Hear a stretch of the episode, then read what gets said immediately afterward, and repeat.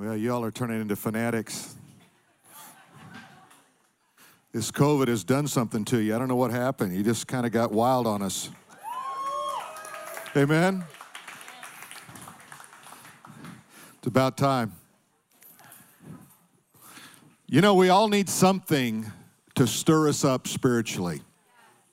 You ever had one of those encounters where you just were kind of coasting along in your Christianity and then you encountered somebody who was fired up for God and it changed your whole perspective?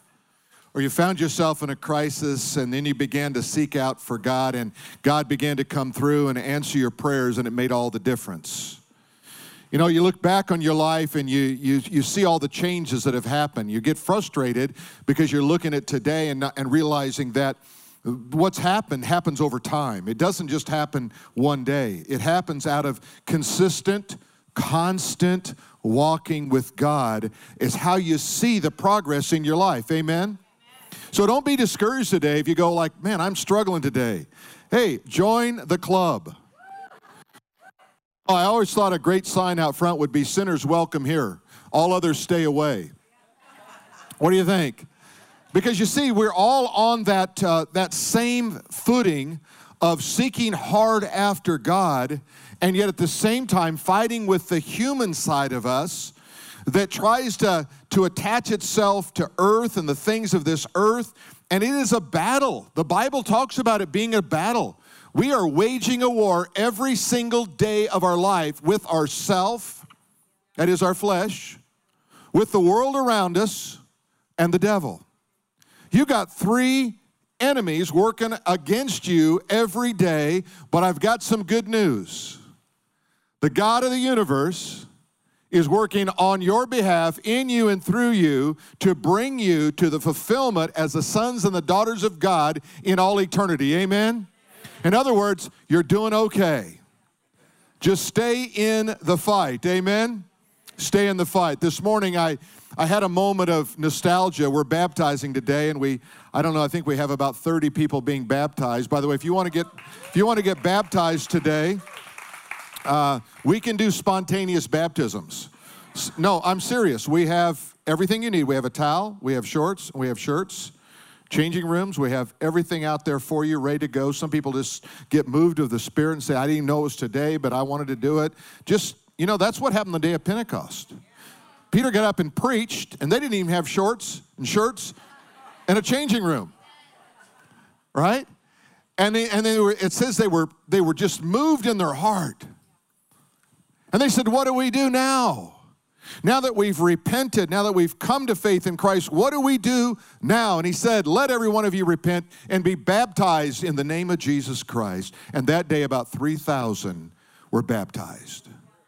They didn't take a class, didn't have a robe, they had Jesus. So if God moves you today and you want to get baptized, we have, uh, we have room for you. We have plenty of water. Uh, I want to thank our, our plumbers in our church. They hooked up a brand new hot water heater so the water will be hot. And uh, we've also designed that, uh, Alex, you in the house, you outside, but you're going last. Alex plays football for UConn. He's 305 and 6'6. We're not sure if we're going to get him wedged in the, in the trough or not. But uh, I looked at him and said, how, how big are you? And he said, I'm a big boy. And I said, I know that. But I, I just love his heart. Got a great heart for God and uh, serving the Lord. Today, I want to talk to you about seven months of silence. That's how long the church in California has been closed by the governor's order. Seven months of silence. The FBI and CIA can't find half the pastors. They've gone AWOL. When did we ever think that Christianity was supposed to be comfortable and convenient and not designed for radical warriors for Jesus Christ? When did that day happen? There's a whole book called The Foxe's Book of Martyrs that records all those who were willing to stand in defiance of those who said they could not stand. There's a whole chapter in the book of Hebrews, chapter 11, that records those who were unwilling to bend the knee and yield to the power of imperial Rome. And they stood, and it cost them their life. I believe we're in a new era in the church. I don't know about you, but I don't want to go back to the other one. I'm a little tired of celebrity preachers, a little tired of fashionable Christianity. I want to go back 2,000 years to those who stood on the foundation of Jesus Christ, His Word, and His Spirit. Amen? And I believe if you're here today, you're probably here for the same reason, unless you got tricked into coming today. That does happen. That does happen. You make a promise because it's somebody's birthday. Some mom says, "You, uh, the only thing I want for my birthday is you to come to church," and you got tricked. Well, hang in there. This will be over soon. The church has allowed itself to be muzzled. Influence is one of the very few California churches who have decided to open based on the First Amendment of the Constitution.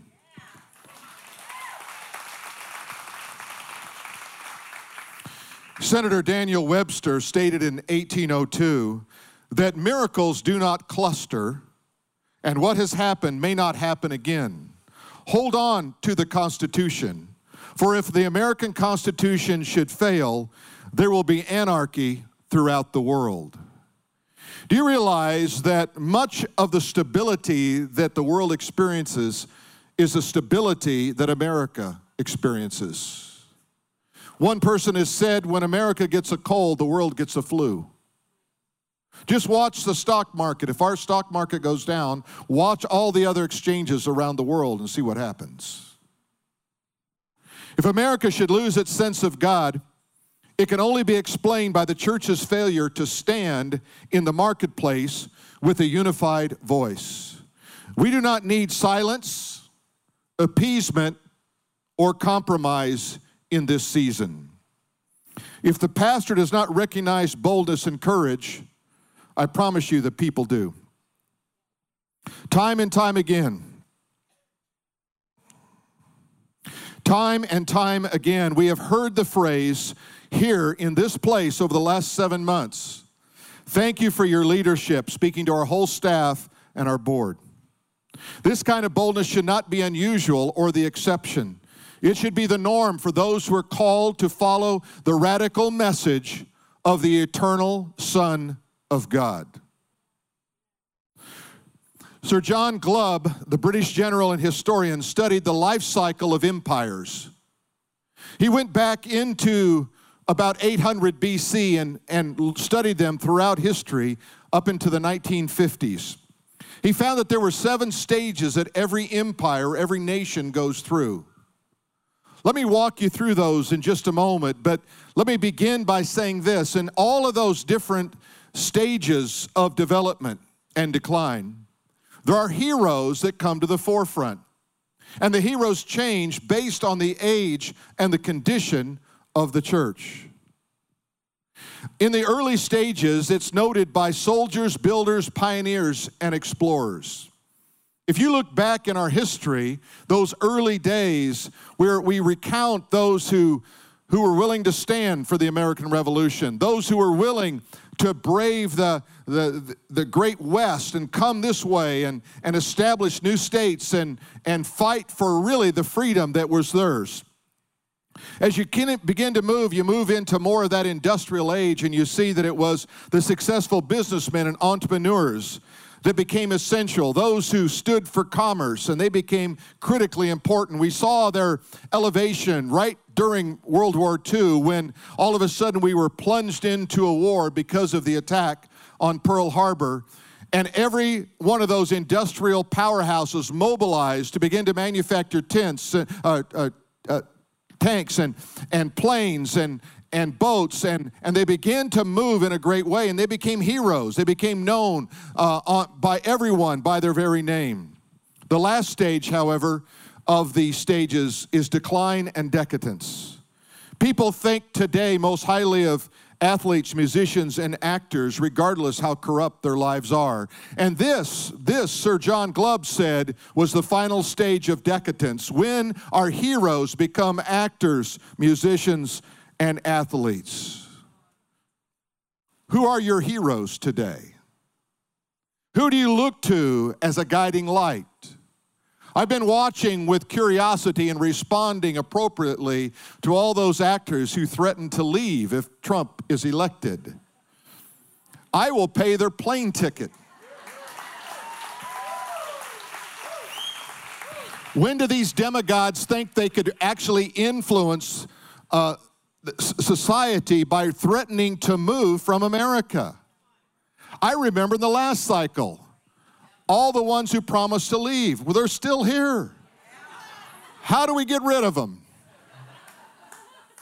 You know, this nation was not made great because of its celebrities. It was made great because of the common people who understood freedom, liberty, and the power of a united voice against a tyrant king, King George. We will not be different any other way. The first stage in those stages he described were pioneers and then the stage of conquest. And so the pioneers came and they set up shop, and then they began to, to battle across the West. And we hear those great tales of what they encountered and how difficult it was. If you've ever driven outside of Orange County and outside of Riverside, and you get out into the desert and you wonder, how did they get in a wagon train when I'm struggling with my air conditioner? And they moved where there were no roads, there was no water because they were, con- they were on a conquest. They were pioneers, they were moving forward. And then the nation began to grow, and the Industrial Revolution came, and commerce. And out of commerce came affluence. And out of affluence came that season of that new age, that digital age, where the intellect became supremely important. And all of a sudden, we see these great powerhouses when it comes to the intellect like Gates and Jobs and others. And they were able to do something that we didn't think was possible, that nobody even conceived of before. And yet, with that, led to decadence. It led to now the control, a monopoly, if you will, by the digital powerhouses of our nation to stop free speech, to keep those views that are contrary to theirs from being heard across the board. You see, one thing about America is that we celebrate different ideas. But if we don't hear them, we can't celebrate them.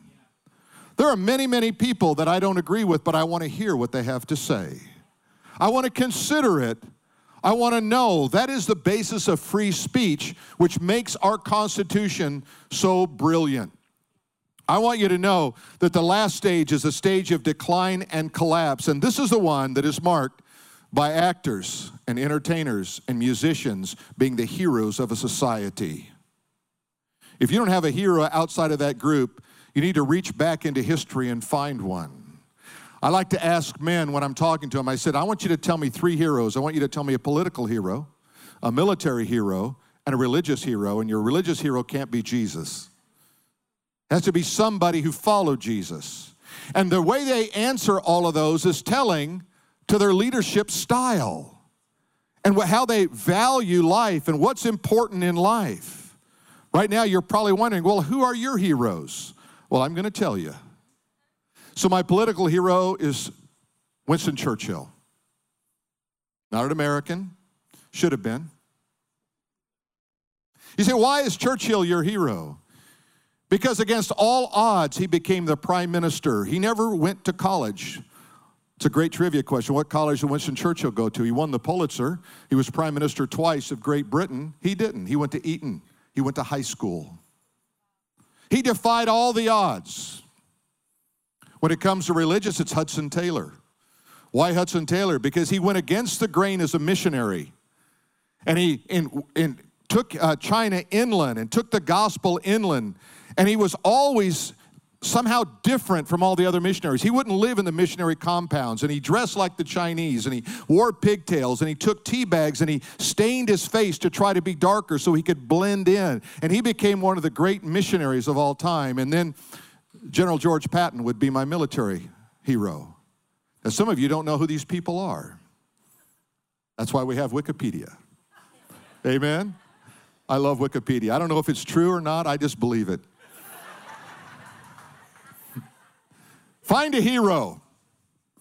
and understand what made them great. What made why are they great for you? Let me talk to you a little bit about a time for preparation. I believe we're in a time of preparation. Today is preparation day. When you show up for church in this season, you are saying, I want to be prepared for this season that's, that we're in and the one that's coming. Jeremiah chapter 12 and verse 5. God wrote these words. He said, If you have run with footmen and they have wearied you, how will you contend with horses? Now, think about what he said. If in a race you're running with another individual, another human being, and you get tired, what are you going to do when the race is with a horse? Great power, great speed. And if in a land of peace in which you trusted, they wearied you, then how will you do in the jungle of the Jordan? Now let's just take this apart for a moment. It says, if you have run with footmen and they have wearied you. That word weary means to be exhausted or faint hearted. You see, if in a season of ease you lose heart, you're faint hearted and you're exhausted, you're always, I don't know what I'm gonna do, I'm exhausted. What are you gonna do if things got 10 times worse? This is a time of preparation. It goes on to say, How will you contend with horses? The word contend there means to burn or have a kindled anger. When you find yourself in this battle where it says, How will you contend with horses? He's saying, When you face an opponent that is stronger and faster and meaner and whatever else you want to put there next to that name, what are you going to do? He said, You have to burn within inside and say, I will not lose.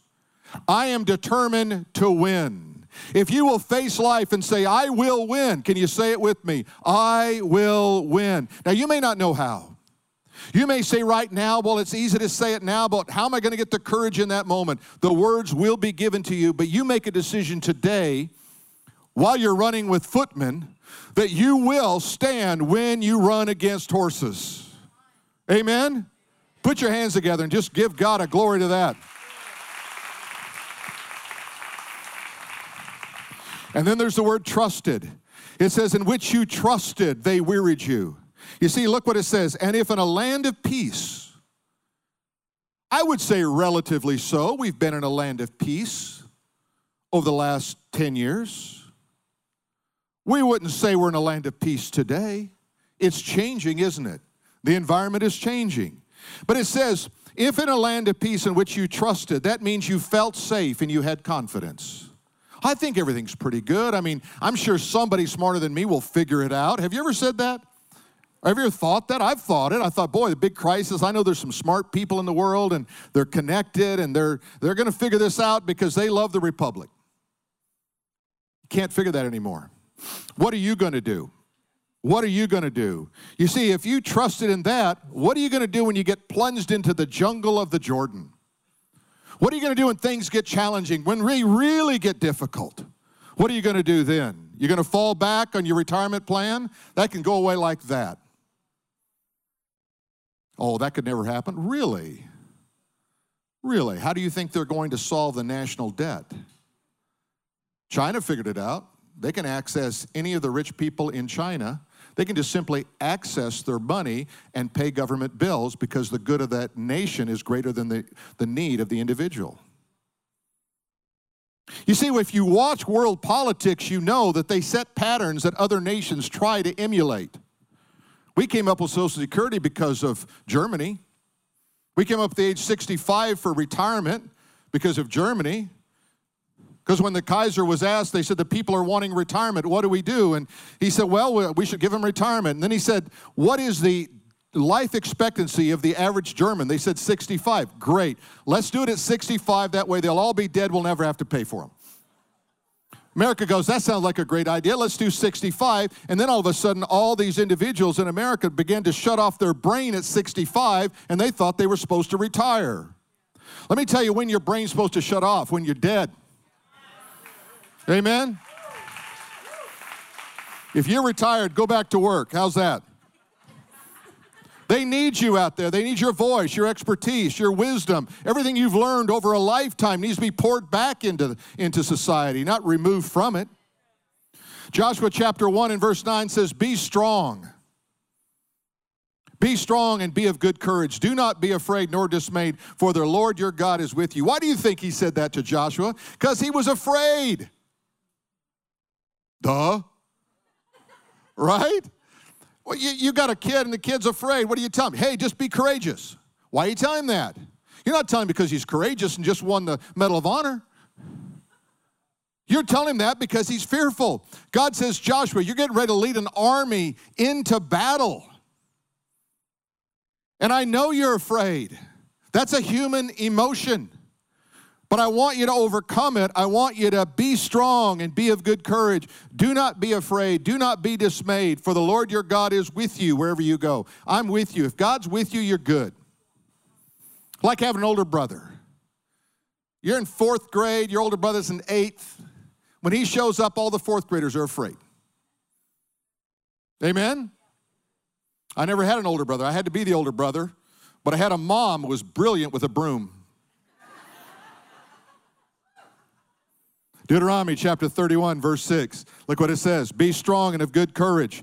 Do not fear nor be afraid of them, for the Lord your God, He is the one who goes with you. He will not leave you or forsake you. It sounds like God's on a broken record. He told that to Moses. Joshua, you get afraid. Moses, you get afraid. Put your name in there. You get afraid, I get afraid, but God says, Be strong, be of good courage. Deuteronomy 31 8. The Lord, He is the one who goes before you. Now, this is even getting better. I'm with you, but guess what I'm going to do? I'm going to go before you. You just follow behind me and it's going to be okay. And well, are you next to me or in front of me? or behind me, God says, I'll be your rear guard. God says in the Psalms, I am your glory and the lifter of your shield. So God is in front of you, behind you, and next to you, all around you, in you, and through you. Why are you afraid? Can anyone hear me? Why are you afraid? No reason for fear here, amen? They just got to trust in God. Every time I stop trusting God, I get afraid. We'll have a bad offering. I go, God, what are we going to do? He says, Who are you trusting in? Dang it. I hate it when my sermons kept come back to me. You ever had that? Give somebody advice and then you're you're walking away going, man, that's a really good idea. I wish I could do that. Amen. We all live that way. It's okay. He says, He will not leave you or forsake you. Do not fear be dismayed. Let me show you this next thing I want you to understand is the time for community. You know what this is right here is community. Before, when I walked in here, four or five people told me exactly the same thing, almost word for word. They said this You know, I've been watching online, but it's not the same. We weren't designed for online. It, it's okay if you're on vacation. It's okay if you're, you know, in this season, if you're suffering from some ailment that's, that may, you know, create a problem for you. But it's not okay because we need one another. We need community. We need it more than we know we need it. What's the first thing you do when you get away from God? You stop going to church. Why? Because the community is calling you into account and expecting you to live out your faith. Who am I talking to? Come on. I ain't lying. You know what I'm saying. Right? I asked a guy well, the other day, I said, Where you been? He said, Well, you know, I've been busy. I said, You've been backsliding. I mean, why just, just let's put it out there, right? I can't believe how many church members want to get a note from their doctor. I was sick. Well, bring me a doc- doctor's note. You're not getting out for that easy. Amen? Let me take you to Hebrews chapter 10, verse 22. Now, what I want you to do is I'm going to I'm going to bring this back to you, but there are three imperatives. Say imperative. That's the word command. So in the Greek language, an imperative is a command. So commands are not optional. Got it? You say, I got it. Got it? All right. Let us draw near. There's the first imperative.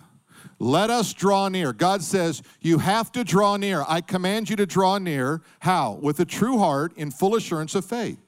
God says, Draw near me with your heart.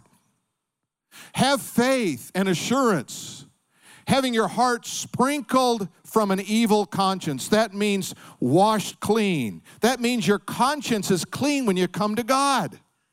You don't have to live with a guilty conscience, God says. I'm going to give you a clean conscience. And our bodies washed with pure water. The idea is we come before God spotless and blameless because of the blood of Jesus Christ spilled at Calvary for on our behalf. Amen? Isn't that good news? Put your hands together for God on that one. He says, I don't want you guilty. I don't want you feeling like you're carrying this weight of sin. You ever just been, man, I don't know what I'm going to do. I have guys t- tell me, man, yeah, I just, I really blew it. And I'm probably the worst sinner in the world. And tell me what you're doing. I go, you're like an amateur, dude. But the blood of Christ cleanses you just like it cleanses the guy that's done more than you or less than you. You have a clean conscience and you stand righteous before God because of his blood. Amen? Okay, let's go, let's read on. Here's the second one. Let us hold fast. There's a second imperative. What? To the confession of our hope without wavering. So you're commanded to say, I trust in God. That's a command, not an option. You see, sometimes we will, I'll hear this out of the voice of a uh, mouth of a Christian. Well, you know, I don't know where God is. I don't know what He's up to. Oh, He's He's got it all covered. It's not. He's not the problem. Every time I think God's a problem, that's, I got to go look in the mirror. Because it's Phil who's the problem. It ain't God, it's Phil. Let's hold fast to the confession of our hope without wavering, for he who promised is faithful. You see what it's built on? Your hope is built on the faithfulness of God, not on your behavior, your emotions, your mindset. It's based on God. You trust in the character of God.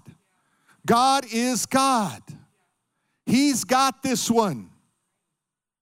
He's got it. Nothing has taken him by surprise. Imagine he gets up one day and he looks over at the Son and the Holy Spirit and he says, We got a problem. I never even thought about COVID. What are we going to do? You know, he looks over and Jesus got a mask on. Holy Spirit, He's six feet away.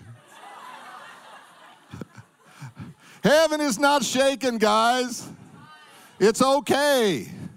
God's got this one, amen? God's got this one. Here's the third imperative, and let us consider one another. That's a command. You know what it means? Think of somebody better than you think of yourself. Ooh, that's that's kind of hard. Look at somebody and say, I value you. Help somebody, do something for somebody, be engaged in their life. That's what he's saying. He's saying, in order, how do, why do we do this? In order to stir up love and good works. You know what happens when I believe in you, when I encourage you, when I help you, when I get involved in your life and vice versa? Look what it, it stirs up love in me and stirs up in love in everybody. Don't you love to just stir up love instead of trouble? You know, some people stir up trouble. They got a big stick, and the more they stir it, the more it stinks. And we all know what's in the pot. Don't look at me like you're spiritual. You know exactly what I'm talking about. Amen? They're just stirring it up all the time. God says, I want you to be, I want you to stir something different. I want you to stir up love. Love's got an aroma, doesn't it? Love smells good. My wife got up this morning. She said, I'm, I'm going to light a vanilla pumpkin candle. I don't know. What does that smell like? What's a pumpkin smell like? I don't even know what a pumpkin smells like, right? And she lit it, and I go, that smells like a vanilla pumpkin. By golly, how do they do that? How do they get the vanilla pumpkins in that little candle? I don't know. How's God getting you? And out of you comes love. You can not, you can be a little angry, you can be a little upset, you can be discouraged, defeated. All of a sudden, God stirs up love, in you and just Jesus comes out. Because that smelled like Jesus. That looks like Jesus. Wow, you acting like Jesus. Amen. Stir up love and good works. Now look at this next. Remember, this is a command. You're commanded to stir up love and good works. You're commanded to not forsake the assembling of yourself together. It's a command of God. You see, we've got a constitution, First Amendment, that says the government shall pass no laws. Hear the word no? No laws that will restrict the peaceful gathering. You look pretty peaceful. There are no laws that the government can do. If they create a law that says we cannot gather, that is a violation of the First Amendment of the Constitution of the United States. Period.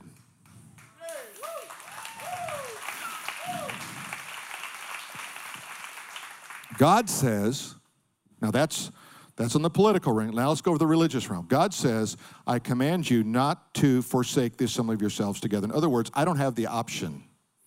I am not going today. You don't have the option. You don't have the option.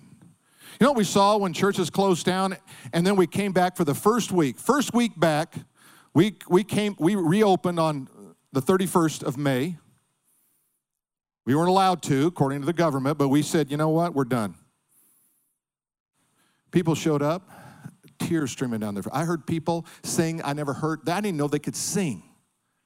They were so excited to be back. Let me tell you something. You imagine living in a world where the government closes your church down permanently. Mayor Cuomo's already said he's going to permanently close down the synagogues of New York because they're not complying. Just listen to what I said. Permanently close the synagogues of New York City. There's a Hebrew word for that. Write this one down. You ready? Dumb.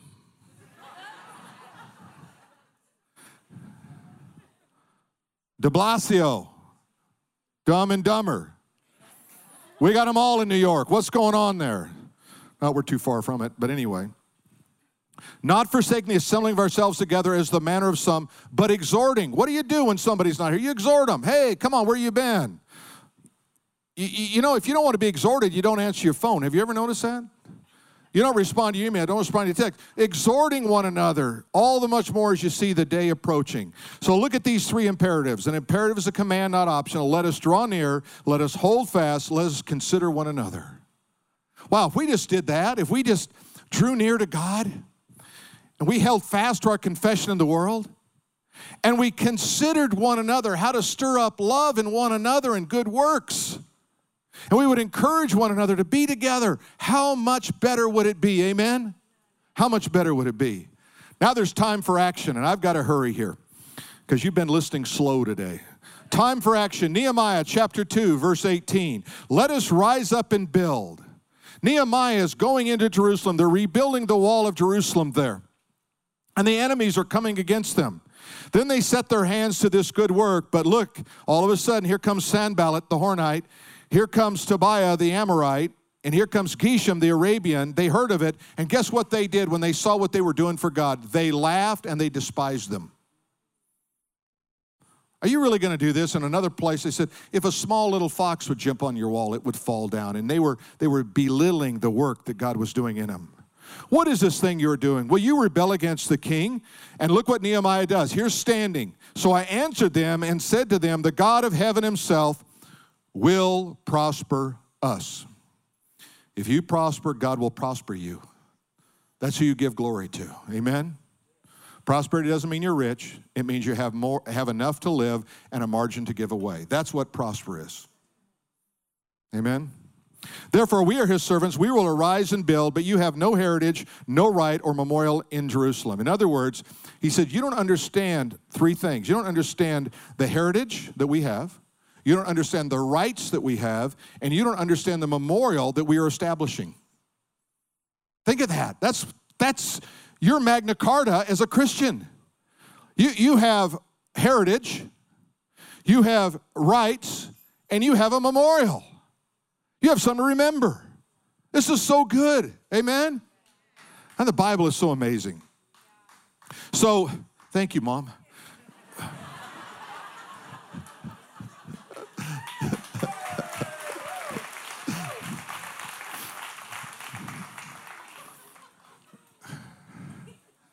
You got to be quick at this crowd. I'm telling you right now. We will build, we will build for the future. We're going to build lives. We're going to build reach. We're going to build our food distribution. We're going to build our caring ministry. We're going to build life and families and children You know, I had one mom tell us this week that her two kids are coming on Wednesday night to the discipleship uh, cl- uh, class for children. They, they can't wait to get there. They can't wait. Kids are hungry for God. It's parents that get them in sports. Hello. I know some of you are going to be mad at me. You're going to write me a letter. Just put in a return address. Every once in a while, I'll get a letter and it's got no return address. Can I tell you what I do with them? I don't even open them. Because if you don't have the guts to put a return address on it, I ain't opening it. And some of you are sad. I sent three letters and he threw them away. All right, no, just kidding. So when we put the, let me just tell you what happened, just for some of you are new. Several months back, when we realized that we needed to provide an outdoor space for two reasons. Number one, we weren't trying to be a total rebellion, total rebellion against the government, just partially. But we also realized our people felt more comfortable outside, and we, we wanted to accommodate that. We wanted to minister to people. We wanted to meet them where they were, and that meant whether you wanted to worship outside or whether you wanted to wear a mask, we want to minister to you. And we just went to you and we said, hey, we need 28,000 or $30,000, can't remember how much it was, to build a pavilion outside. It's a temporary structure, but uh, we got all that money in five days. Okay? And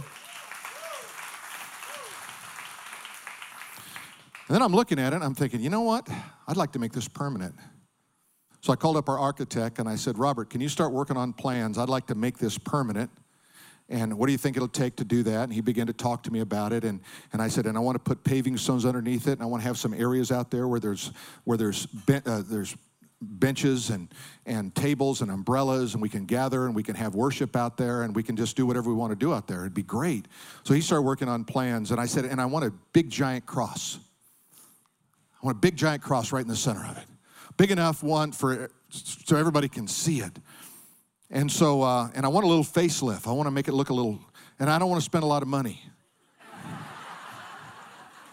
Amen? So let me show you what he came up with. Hopefully, this diagram will translate out there. But isn't that great?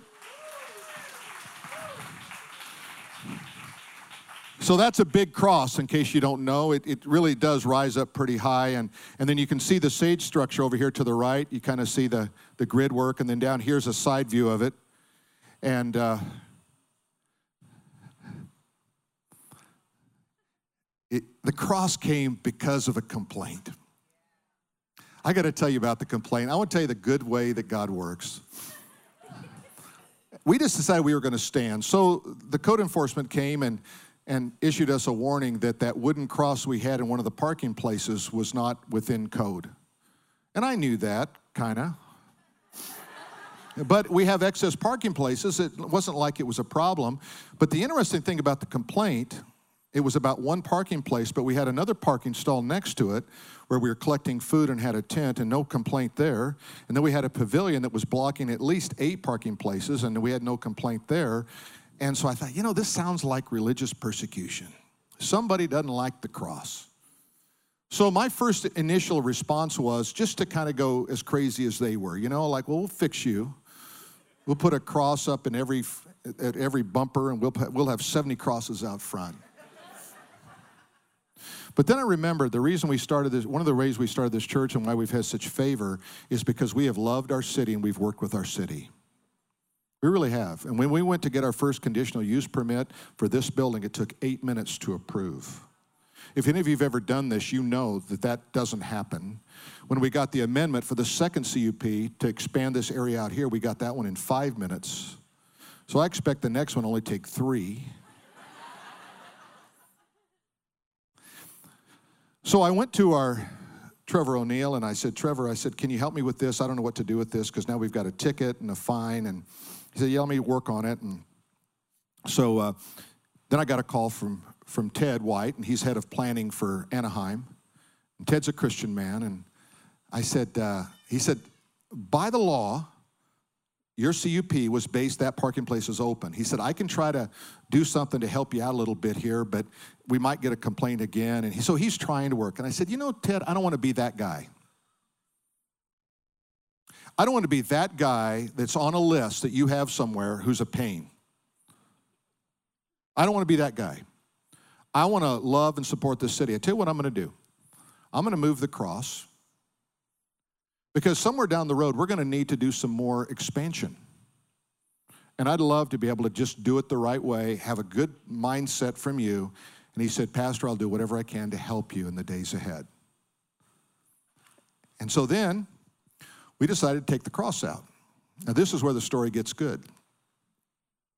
So we got five men on the cross on Saturday and they couldn't lift it out. Then we got the forklift and tried to lift it out, and the forklift and five men couldn't get the cross out. It was like God said, Leave it alone.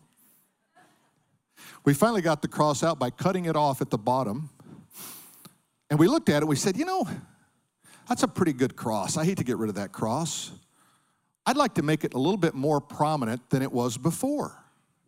So I got a picture here, to show you where the cross is now.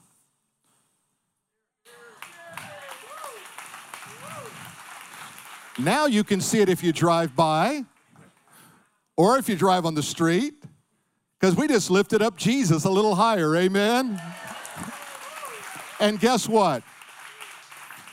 We acted with wisdom and love and built relationships.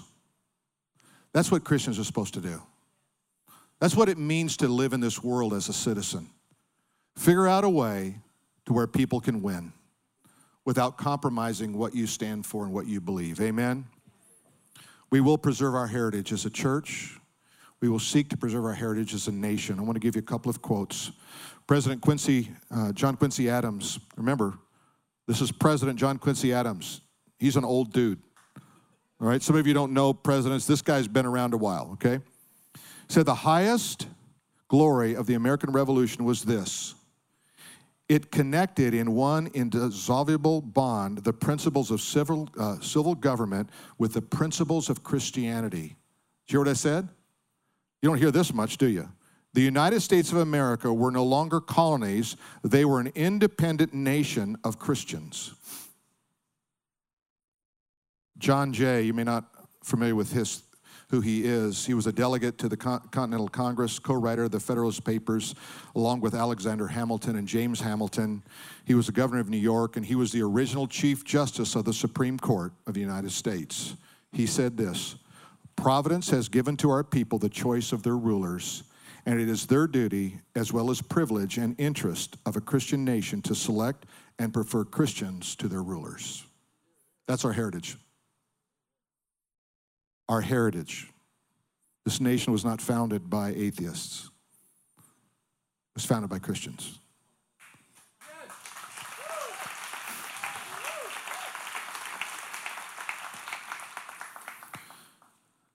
If you've not yet believed on the Lord Jesus Christ, can I ask you today, what's keeping you?